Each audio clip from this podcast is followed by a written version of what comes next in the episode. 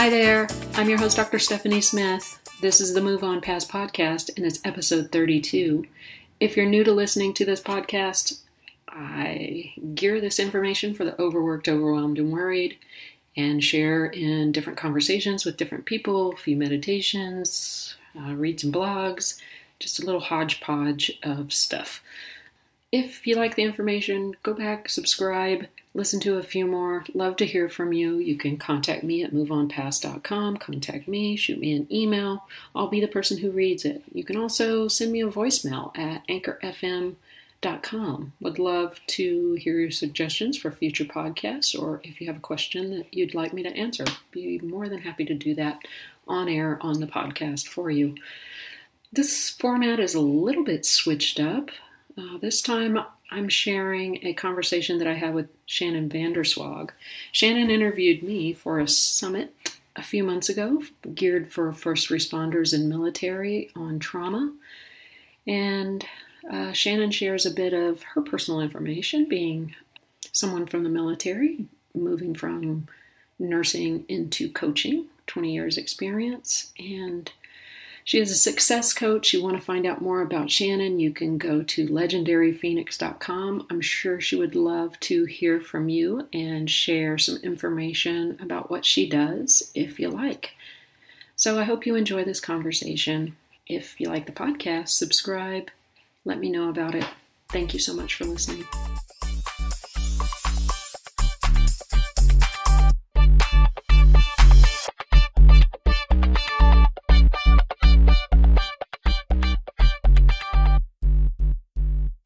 27 year military veteran. And I realized a few years ago that I was very disconnected with my family. And that came from the repeated trauma that I have endured throughout my military career and throughout my life. I didn't realize that it had a full impact on me until I took my daughter off to college. And at I took her to her freshman year at Ole Miss, and I overheard her having a conversation with her girlfriend. And she said, I haven't had a mother since this date and time. Well, that date and time was upon a return from a deployment. And it was very true. But even then, it didn't help me to move forward with my own healing journey. It took until I became depressed and anxious because I continued to store all the trauma that I have, have endured um, I call it in my back pocket. And so I'm on this healing journey. And as I'm going through this journey, I want to offer you opportunities to have other healing modalities that may work better for you because I've found pathways that have been amazing and I've healed exponentially in the last few years. The guest today that I brought to you is Dr. Stephanie Smith. She is a doctor of developmental education a licensed professional counselor, supervisor, and a licensed specialist school in school psychology. Thank you for joining this and helping to offer some opportunities for learning and growth for our listeners. Absolutely. So, why I chose uh, Dr. Smith is because of her background in education and I also am fully aware that um, she's stationed, well, she's not stationed, my apologies. She works outside of Fort Hood, which is a large military base for those of you that may or may not know in Central Texas. And because of that, she's dealt with many veterans that are dealing with trauma. And I felt that she had an amazing background in trauma therapies and trauma treatments, or whatever term you would like to use with that. And that's why I picked her. So, your summit is on, or this part of your summit is on safety versus protection. Mm-hmm. Tell me what you mean by the title of this segment. You know, I I, I kind of went back and forth on what I might title our our discussion, and I really thought about it based upon like the clients that I see. Uh, a lot of things kind of anchor in their struggle with finding balance between safety and protection, and by that I mean like are how they're processing information and how they're price, processing their experiences. A lot of times I notice if they happen to go through some sort of trauma, be it be it minor or or major or chronic or acute, whatever it happens to be, sometimes they get stuck, their body gets stuck in a certain state. And so by safety, that's ideally where we want to be operating, and that's where we're able to make those uh, safe and we feel safe, we feel connected, we're able to build healthy relationships and and grow in that way.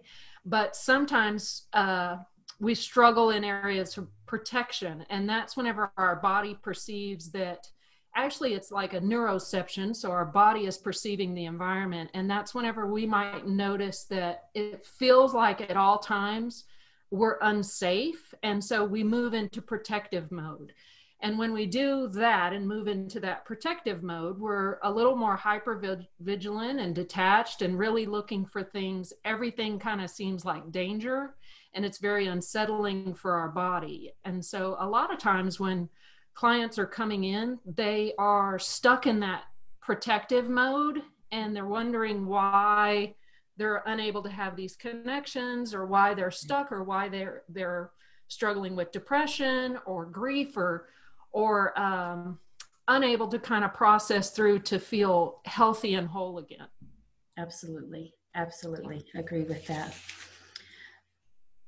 Neuroperception. Can you tell me what that is Sure. Um, I kind of threw that out there as, as a little term um, in lingo, and neuroception was was termed, and it's a term that's coined by, uh, coined by uh, Stephen Porges. He's the author that wrote uh, research and wrote about his research on polyvagal theory. Mm-hmm. And basically, neuroception, the way he describes it, is our body's perception of the environment to tie into polyvagal theory, that's that theory where basically our how our nervous system processes our experiences. So going back to safety and protection, protection puts us in fight, flight, or freeze. Okay. And safety, which that really will activate uh, our nervous system known as the sympathetic nervous system. So that activates our fight, flight, and freeze were operating in our in our sympathetic nervous system. And it, if it stays stuck in there, our body's energy doesn't flow completely and we're unable to really restore. So we really want to move more into the parasympathetic nervous system, which is our safety system, and that allows our body to our energy to flow and uh, us to restore and feel more whole and be uh, resting, relaxing. They'll call it the parasympathetics called the rest and digest yes. system, and and so polyvagal meaning the vagus nerve makes up most of our areas of the autonomic nervous system, and poly meaning there's a, not a, a lot of nerves that that make up the vagus the vagus nerve and a lot of different connections. So yeah. that kind of talks about neuroception. It's really how our nervous system responds to our environment. Awesome. So I, you gave me the definition. So could you give me an example of what that might look like if I was in fight or flight? What that might look at like to somebody that's around me? So someone that comes in and they might be in fight or flight mode, it it varies depending upon how chronic that state might be. So someone who has fight or flight or freeze mode, they might be in kind of a freeze state or a shutdown mode. When we're looking at someone in a protective state, if it's anxiety, so if it's a high tone uh, protective state, they might be in a more anxious state. So you might see them unable to really settle their body, so very fidgety, mm-hmm. um, unable to stay on topic, kind of moving around on each topics, unable to really stay focused. A lot of times, kids within uh, the school systems might get misdiagnosed as ADHD yes. and attentive type. And that and that really has to do maybe it might have to do with just some a chronic state of their sympathetic nervous system being activated. So more anxiety based than maybe something along the lines of inattention. Um, so so we really kind of look at how we differentiate that. So it's really someone who's operating in very reactive could be um, a protective state, so very defensive, feeling unsafe, really unable to make a connection or a bond. Mm-hmm. And someone who might be, does that make sense? No, it does. Makes perfect okay. sense to me. Yeah. Okay. Yeah. So then someone I think you asked this question what it might look like for somebody who's in a safety state. Did you Right. ask me that? I did, Okay. but it's a great question to follow up with that. Okay, I sure will. Because, yeah, I created that question in my mind while I was talking. So, yeah. That's great. It's a great question because I would have I would have asked you when you were finished with that because I think they need to know both sides of the coin, right? What does it look like to feel safe and what does it look like to feel protected? Because I think as somebody that suffers with complex PTSD, I Mhm. feel like in that protective mode that I am just fine, but those around me know that I'm not. And so I think that that's a very relevant question to follow up with. because I think sometimes uh, we think that protected and safe are interchangeable, Correct. but that's not necessarily the case because of, of course that sounds like yeah the umbrella of protection of course i'm going to feel safe but in my in my mind it's a need based so if someone is in need of protection then they're more apt to seek refuge and being un- unable to do that so they're in a very desperate state of really i'm just looking to relax to Right. where if we're safe it means we're already our need is already met right. and so we're going to be more relaxed. We're going to be more comfortable. We might notice that our shoulders move down that we're able to connect that we really are able to be reciprocal in a conversation and we'll feel someone's energy interchange with ours. So and we're able to regulate uh, when we happen to have a heightened state when we're operating in our we could very easily move from sympathetic to parasympathetic because it's like oh overall i feel safe. So something might trigger me. I hear a noise off and i'm going to say oh that's nothing. I'm okay. I'm in a safe state. And so it's much more relaxed. It's much more engaged.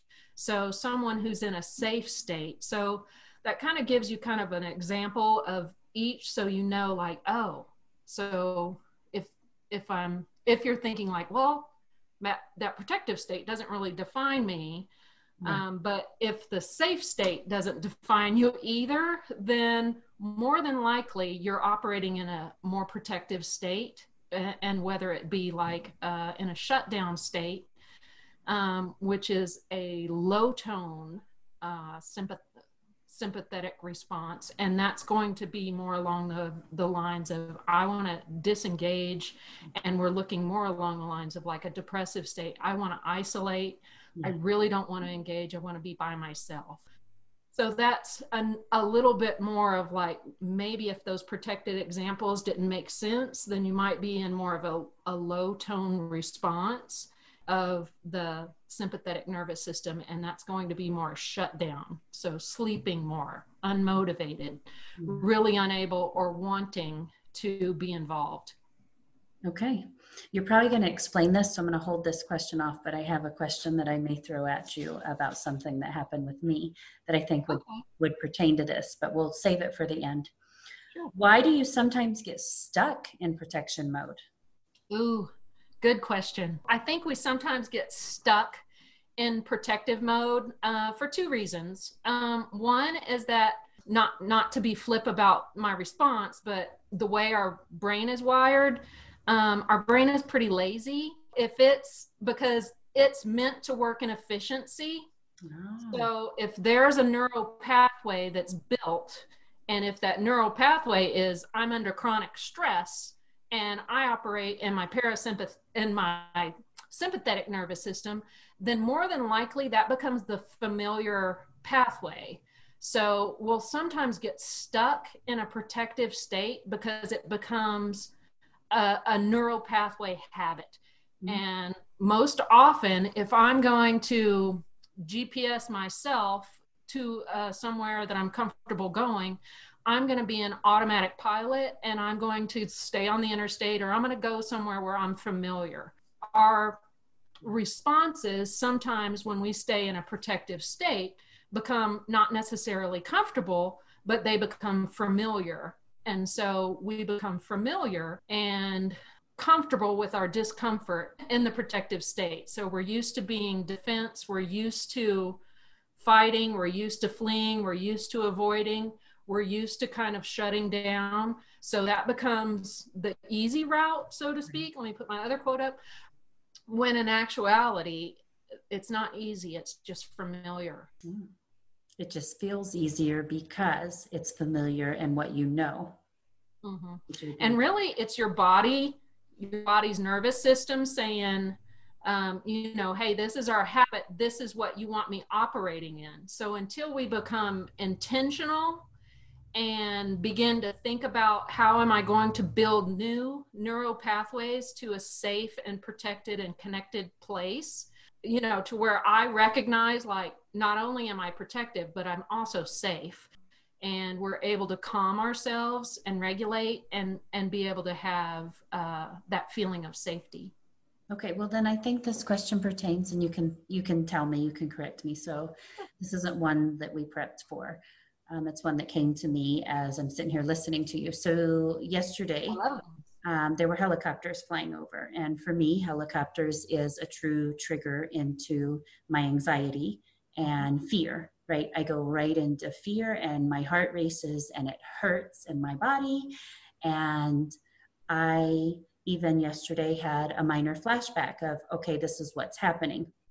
But I was able to, because I've come so far, because at one time I wasn't able to differentiate that, or I would wake up startled and scared because it might be a nightmare. In this case, this just happened to occur broad daylight, um, which is new for me. Um, but I was able to rationalize, I guess, in my head that okay, I'm in I'm in my house, mm-hmm. I'm in a safe space and I'm okay. So would that be I was in protection and then went to safety is really what the question is with having that scenario. Yeah, absolutely. And Deb Dana, so yeah. she is a, I think she's a licensed social worker, and what she talks about is uh, the ladder of the polyvagal system and really kind of acknowledging and recognizing, like, oh, I'm in fight or flight, I'm in fight or flight or freeze, and my common familiar response when I used to be in danger is when I heard that, that cued me to be alert and hyper vigilant mm-hmm. and pay attention. And yeah. because you were intentional and with your thoughts and you oriented yourself into the environment, you know, looked around and you're like, I'm in my bedroom, right. pretty sure I'm safe. So right. intentionally you created uh, kind of a instead of going the interstate of protection, you went farm to market road of safety right. because you're being intentional and you were like, okay, I'm creating a new pathway for when I hear the helicopter above me because I'm in a new environment. So you cued your body's nervous system to say, pay attention to my thoughts because we're safe and we're okay. Yeah. And and so then you were able to orient yourself into the environment and it created a new response that might have been more difficult because you were used to the familiar protected state.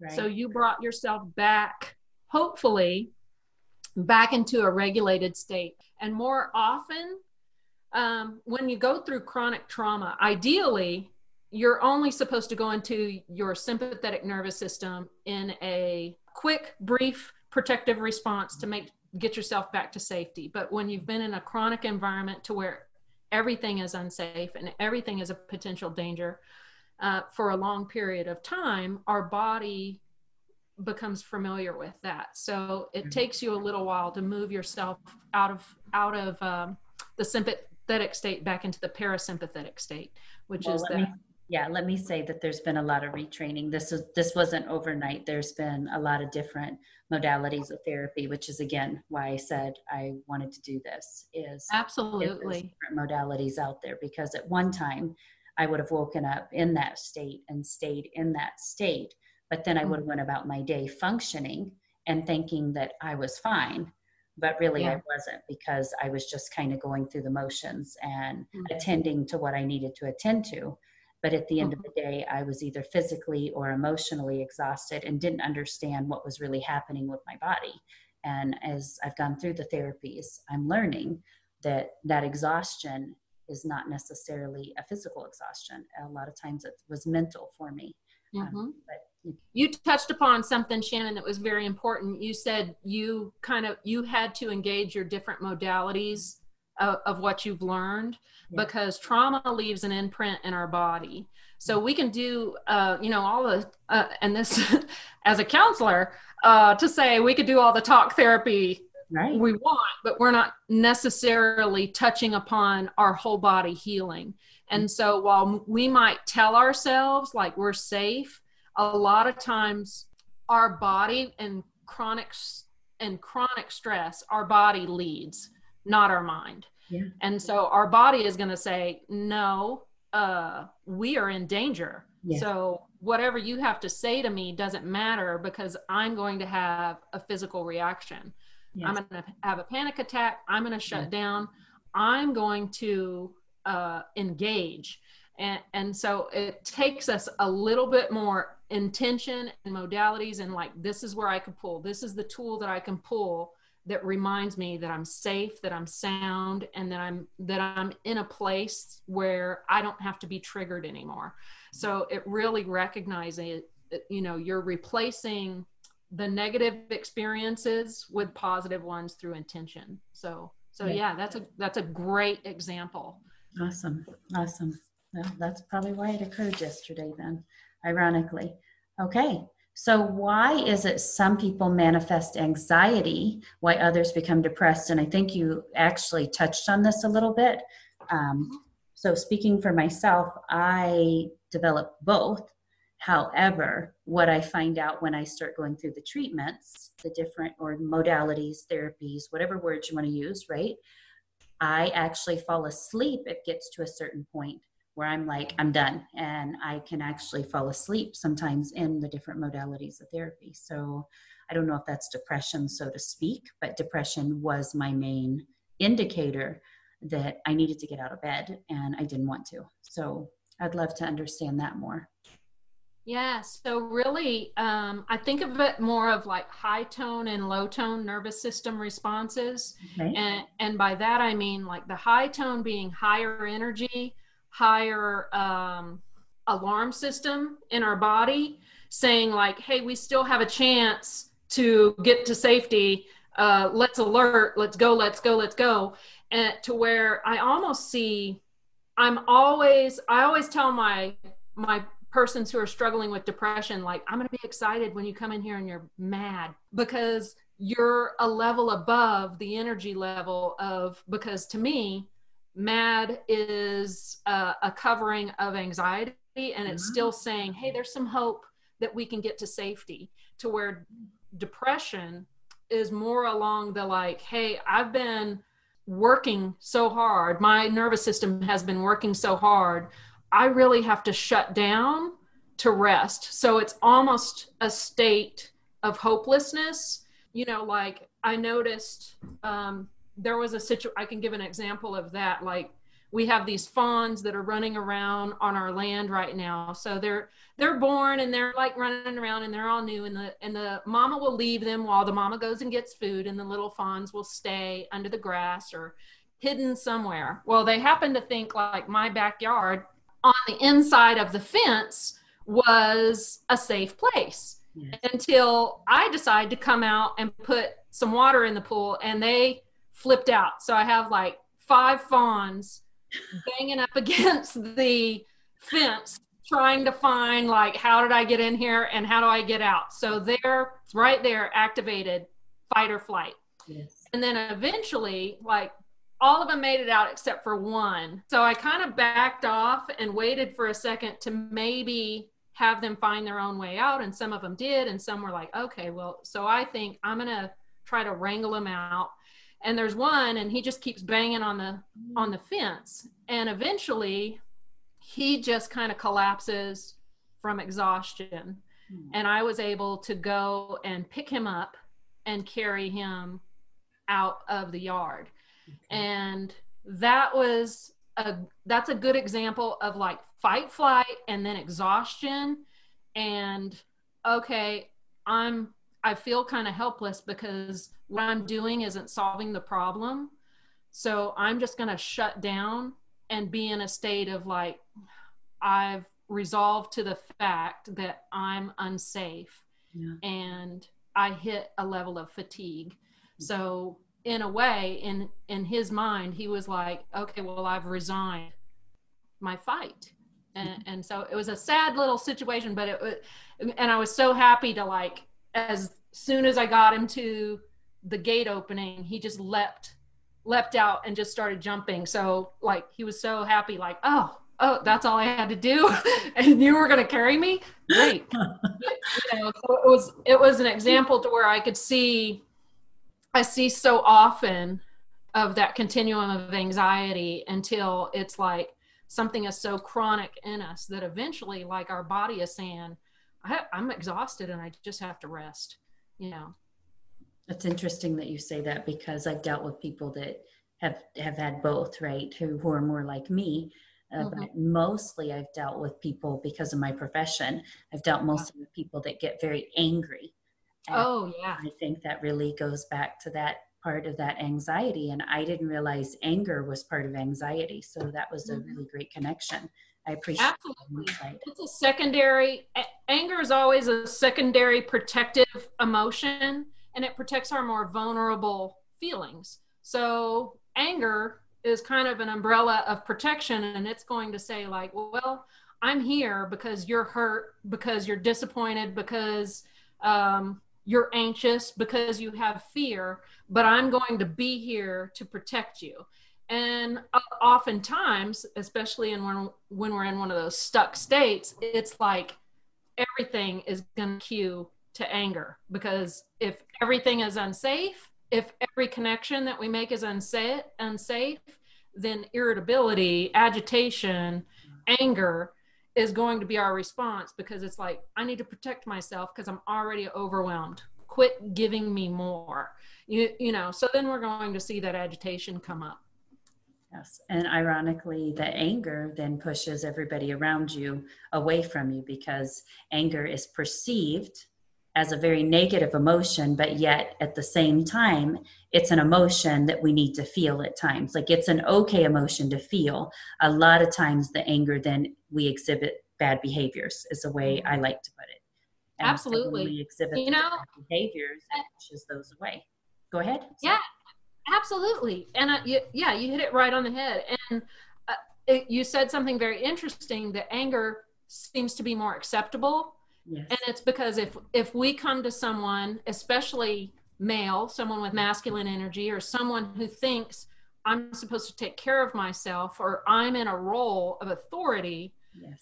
then if I say, "Wow, what you said really hurt my feelings," then that's going to seem vulnerable and unprotected and our little bellies get exposed and that means yeah. hey guess what we're going to get hurt again yeah. so a, a lot of times it's really finding our strength and our vulnerability and being able to like expose the belly and say like hey I, I can i can protect myself without that explosion or without that iceberg of emotion to back uh, to back me on the boundaries that i'm trying to set with you. That's awesome. Oh that's a whole nother topic boundaries and anger. Oh, All right. yes, yes. All right. So we won't go there today, but I'm sure that in the future we can. Yeah, we don't want to open that can of worms. No, not yet. No. Next summit. Next week. oh. Next 21 day summit. We'll yes, do that. Next, next. Uh, so actually, we'll talk about that at the end. So I'm gonna, I'm gonna pivot and make these a little different next time. So how can we move from the from feeling the need to protect and begin to feel more safe? So how, how do I go from those extremes? Mm, great question. And the golden rule, I mean, kind of that golden question of like what we're all seeking is like, how do I heal? Right. Uh, basically. So the thing that I think about is um, very interesting because uh, it, I, I had mentioned before how we regulate. Yes. And and so what we really need to do because a lot of times what our interpretation is because because we can't really control our nervous system or our body's response we think well i must be broken you know or I'm wrong. I'm doing something that's just not right. But really, it's it's our nervous system. It's not that we're doing something wrong. It's that it's that our we need to alert our nervous system and give our nervous system permission to recognize the safety. So with that, that comes regulation. And self regulation is two types of regulation self regulation and co regulation okay. are, are very key. Self regulation, a lot of things that, that we might work on would be things along the lines of like recognizing the tension within our body, mm. uh, recognizing uh, the judgment and criticism that internally we tell ourselves when something is going wrong or the guilt that we might feel after a situation and really recognizing hey that's my if if we can cue in to knowing like that's my that's my body's natural response. I'm not broken. I just need to regulate and recognize how i take care of myself. And so with self regulation, we do that through our internal thoughts, our paying attention to our energy, how we're regulating internally. And another big one is, um, and this is really about like the safety and connection. And that really will most often help us to get back into our parasympath back into our parasympathetic nervous system and um, and that's really co-regulating and so counseling is a good example of that because you're being around someone who is uh, safe and calm and you're able to feel that energy of validation of normalization and it's happening on an external state so our body gets cued that oh my environment is safe yes. and so co-regulation becomes a very uh, key component in building back our ability to stay safe and connected to others. And so that that can happen also um, i had mentioned before the the act of orienting to the environment. Yes you did. And so there's two types of orientation that can happen. Okay. Um, there's exploratory and defensive. Okay. So defensive would be I had someone once use this term. They called it SLAR, and he said my it's an aviation term, which is basically I'm looking around my environment to see what might be of danger. So he he would always say my SLAR turns on when I'm in public, and it's I'm scanning the area, and that's a defensive orientation uh, where we're simply looking for the areas of danger. Okay to so where if situational we, awareness we're, we're trying to get the situational awareness all around us. Mm-hmm, yes mm-hmm. okay. And that's a and that's a protective state that okay. our mind is in. Yes. Now if we shift our mindset to like hey I, you know i want to explore uh, and and i'm going to go into exploratory uh, orientation that's more i'm coming at it not from a protective state but a curious state okay. and a more grounding state. And so exploratory orientation is more about I'm looking at those things that anchor me and ground me into safety. Okay. And and so those might be things where we engage our senses, um, like what are five things in the environment. I, I call it handling. So it's more uh, sensory work uh, with exploratory orientation and it's really recognizing uh, I'll do a practice to ground someone and it might be five things that that we see in the environment that that's comforting to us. Okay. Uh, four things that we might hear. Uh, three things that we might touch. Two things that we might smell and one thing we might taste. Okay. And, and so that's a way to kind of engage our senses and the engagement in our environment, especially if our environment is safe, which most often when we have a degree of overreaction, it's because our environment is safe. And so that's a way of kind of grounding us so that exploratory orientation is a, is a very important way to bring us back into a safe state. Gotcha. Gotcha. I think I think that makes perfect sense. Mm-hmm. Okay, what would you say is the first step you would recommend to help someone struggling with feeling either feeling safe or emotionally safe if they if they if they couldn't get there? What would what would be some of the steps? Oh that just cued something else that i thought is like oh yeah this is one of the the best things within our control that kind of helps us get unstuck. Okay. Because, and that's our breath. And that's oh what would that look like so if I needed to use my breath, what would that look like for me? So sometimes I'll get people that come in and, you know, sometimes the initial counseling appointment is stressful in itself. you know, so they'll come in. Yeah, I'll normally see this on maybe the first appointment and I'll notice somebody will come in and they and they just they'll talk, they'll talk, they'll talk and I see them inhale, but I will never see them exhale and, and I keep thinking, well, you know, there's a clear indication something in the body is stuck because yeah. breathing in, breathing in is a sympathetic response, breathing out is a parasympathetic uh, response. Yeah. So that's release, letting go, relaxing. And so the key to meditation, I don't know if you have anybody that's going to talk on meditation, and I don't mean to minimize whatever they're going to bring because they are gifted and they will bring in some wonderful things for you to do. But if you're not someone that th- thinks they have time for meditation, right. you know, uh, then first off, I you, you should maybe rethink that because if you don't have if you don't have 10 minutes to meditate, then you should probably meditate for 30. So my thought would be is that when you exhale, that creates a smooth rhythm in your body and most often, if we're holding our breath or if we're stuck, we don't have a rhythm. Right. And so the thought is that is the the biggest component of control that we have to find rhythm back in our body. Okay. So when we exhale and release that, our exhale should always be longer than our inhale.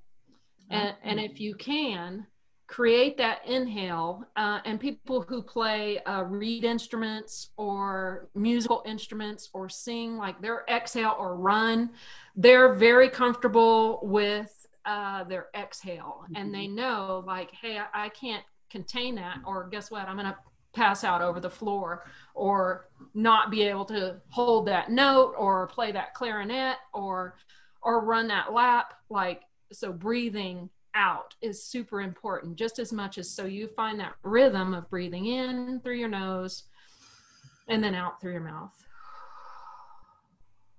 And if you're wondering, like, well, I just can't exhale that long for whatever, probably because of whatever little protective thing that you've used, which sometimes people go to smoking. Mm-hmm. And, and I'll say, you know what? If you exhale the sm- without the smoke going through your lungs guess what you're meditating mm. they hate that um, smokers hate that because because the smoking inhale but if you exhale as if the same way that you're blowing smoke from the cigarette out then that's a meditative state so when you breathe out that is uh, a balancer for you and it engages your parasympathetic nervous system, which tells you you can rest and digest and, and slow your body and start to restore. Uh, so the that you release, and then whenever you bring in, and if you visualize, you know, something of joy, something that that anchors you, something that is a memory of beauty, when you breathe in and you imagine, I'm going to breathe in that moment. And when I exhale, I'm going to put it in a space of ache or pain or emptiness, then you've created a visual rhythm that comes in with your body of I'm releasing some negative out. And if you could even get into a rhythm, if you're having a hard time with that, when I talk about rhythm, a lot of times I'll see uh, someone who has a very heightened awareness, um, maybe someone on the autism spectrum scale, Okay. they will regulate physically quite often. So you might see them rock back and forth. And that's really them engaging that level of uh, functioning to where they're in fight or flight and they recognize it and they want out of it. And so they'll rock, Mm. find a rhythm. And that is something that will give us comfort. So if we can find a rhythm or a pattern um, that creates a, a like-minded pattern in our mind, like a, just a, just a rhythm, or being around people. If we want to add in co-regulation, we can um, do something as a group together. So it might be some sort of exercise class or spin class or whatever, and people will like exercise classes more than they like exercising alone. And it has to do a little bit with that co-regulation because you're in a room with everyone that has the same plan and they have the same intention. And so you're going to feel that energy and feel somewhat uh, a very minimal amount of co-regulation happening because everybody has that same goal. Yeah those are those are a few. I'm kind of spinning off into some randomness but yeah th- those are i would say breathing to get back to bring myself back from the rabbit trail. I would say breathing. yeah i would say breathing is a very key component um, to really helping us balance and probably one of the very first steps that i would have someone if they're able because sometimes people are at, at such a heightened state Right. that they don't feel safe with breathing. And so then it might be like well then hey how about you just let's walk together. Right. walk with me. Right. go for a walk with me. And guess what we're doing? We're co-regulating because i'm sharing an exercise with you at the same time and we're joining together in our energy and that's going to make you feel more safe and more connected than doing it alone. So whenever we're able to do that and then eventually if we're pacing at a very high pace you're going to follow me as i begin to slow down. Or or i might even say hey how about we just rock it back and forth for a second? Oh. or how about we find a rhythm somewhere? Or how about we throw this ball back and forth And- we have more of a regulated co-regulated state and Okay. so sometimes if it's hard to self-regulate and contain and get control of our body i'm going to do something that's going to help someone co-regulate with me Okay. So then I have a question. When you talked about the breathing, so one of the exercises when I first went in to talk about my stuff is they would um, have me breathe. And so they would, I think, breathe in for breathe in for like two to four and then let it out. Is that something similar? Is that a similar exercise? Like they would yeah tell me to count my breathing. I don't remember Yeah. the exact steps. I use it sometimes, but it's more Mhm. like take a deep breath in and then you're counting to like one, two, three, four, and then you're holding. So they say would hold for like two or something, like two seconds. And Mhm. then I would release for like five, something. I don't know if that's the exact pattern, but so four seven eight breathing it's a that's a lamaze exercise too okay. uh, of like uh, getting control of your breathing so you can manage your pain. So that's kind of the same thing. And as I look behind you, there's a rectangle behind you. So there's something else that's called square breathing. And pretty much in any environment, there's a square. Oh, So I just engage something that you can't see. But if you look at the square that's framing me, it's also a rectangle. So if you start, let's say at the bottom base of a corner, okay, I'm there. and you're going to follow that line and you're going to inhale to go up to the next corner. And then you're going to hold as you move your line across the top. Okay. And then you're going to exhale when you go down. And then inhale. Follow the line, exhale up. And so as you kind of follow that pattern, some might want the hold, but some might just want to inhale and exhale. And the hold is really kind of giving you space and stillness in that hold and kind of gathering. And then whenever you exhale, you're kind of doing a, a, more of a release with that because you really want that air out when you're when somebody asks you to hold it for seven and, and you're like seven seconds is a very long time to hold my breath. Uh, when i'm intentional with it you just made me breathe in for four and i was already holding my breath because i'm in sympathetic nervous system. So i haven't been feeling since i got here. So, so it really creates a real desire to exhale that air when they ask you to hold it for seven um, because that's when you realize like wow i'm containing quite a bit. So when you exhale there's a desire to do that. So that's why sometimes they'll do the four seven eight breathing oh. um, you know because you're they're making you hold your breath and recognize how tight your body is. Okay. Yeah. So there's a desire to get yourself back into a relaxed state. So you exhale with that and you're you want to push it all out. Yeah. It makes sense. It makes perfect sense. Okay. So is there anything else that you would like to share with us that we may have missed on polyvagal or any techniques or?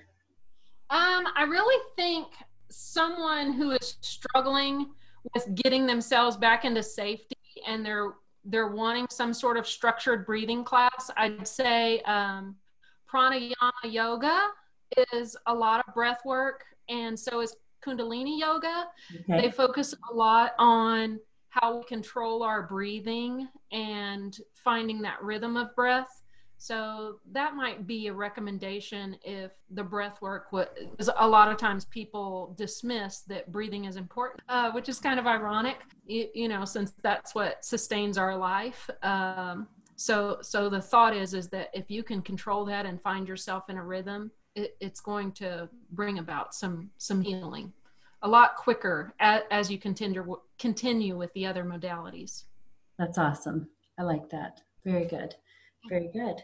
If there's nothing else, then we're going to go ahead and close this up. I want to thank you for coming on and taking time out of your very busy schedule to speak to me and educate our audience on polyvagal and the parasympathetic and the sympathetic and fight or flight. Um, it made some things very, very clear to me, and I have a better understanding of why some of my responses are the way they are. A few times I got to giggling with you, but that's a whole nother story. But um, so for those of you that don't know, she's actually my cousin as well. So I thought I would share that. So there's a couple. I don't know the background. Yeah. I went into giggle mode for no reason, but it's just this is just a kind of a different place to be with your cousin. So I know we get giddy when we get together. So yeah, people don't know our little goof ass background. no, that's that's kind of bad sometimes. Yeah, I know. Yeah, so it was cool to like meld wor- uh, worlds with you, Chief Master. Sergeant. So, oh. so thank you, thank you very much for including me. I was happy to be here. Oh, nice. That's awesome. Again, I want to thank the audience for being here. I wouldn't be here without you being present, and I wouldn't be here without my lovely speakers. So, Dr. Smith, I'd really like to thank you for being here and offering again insight. And I want to say goodbye. Have a wonderful day. Thank you very much, Shannon, for having me.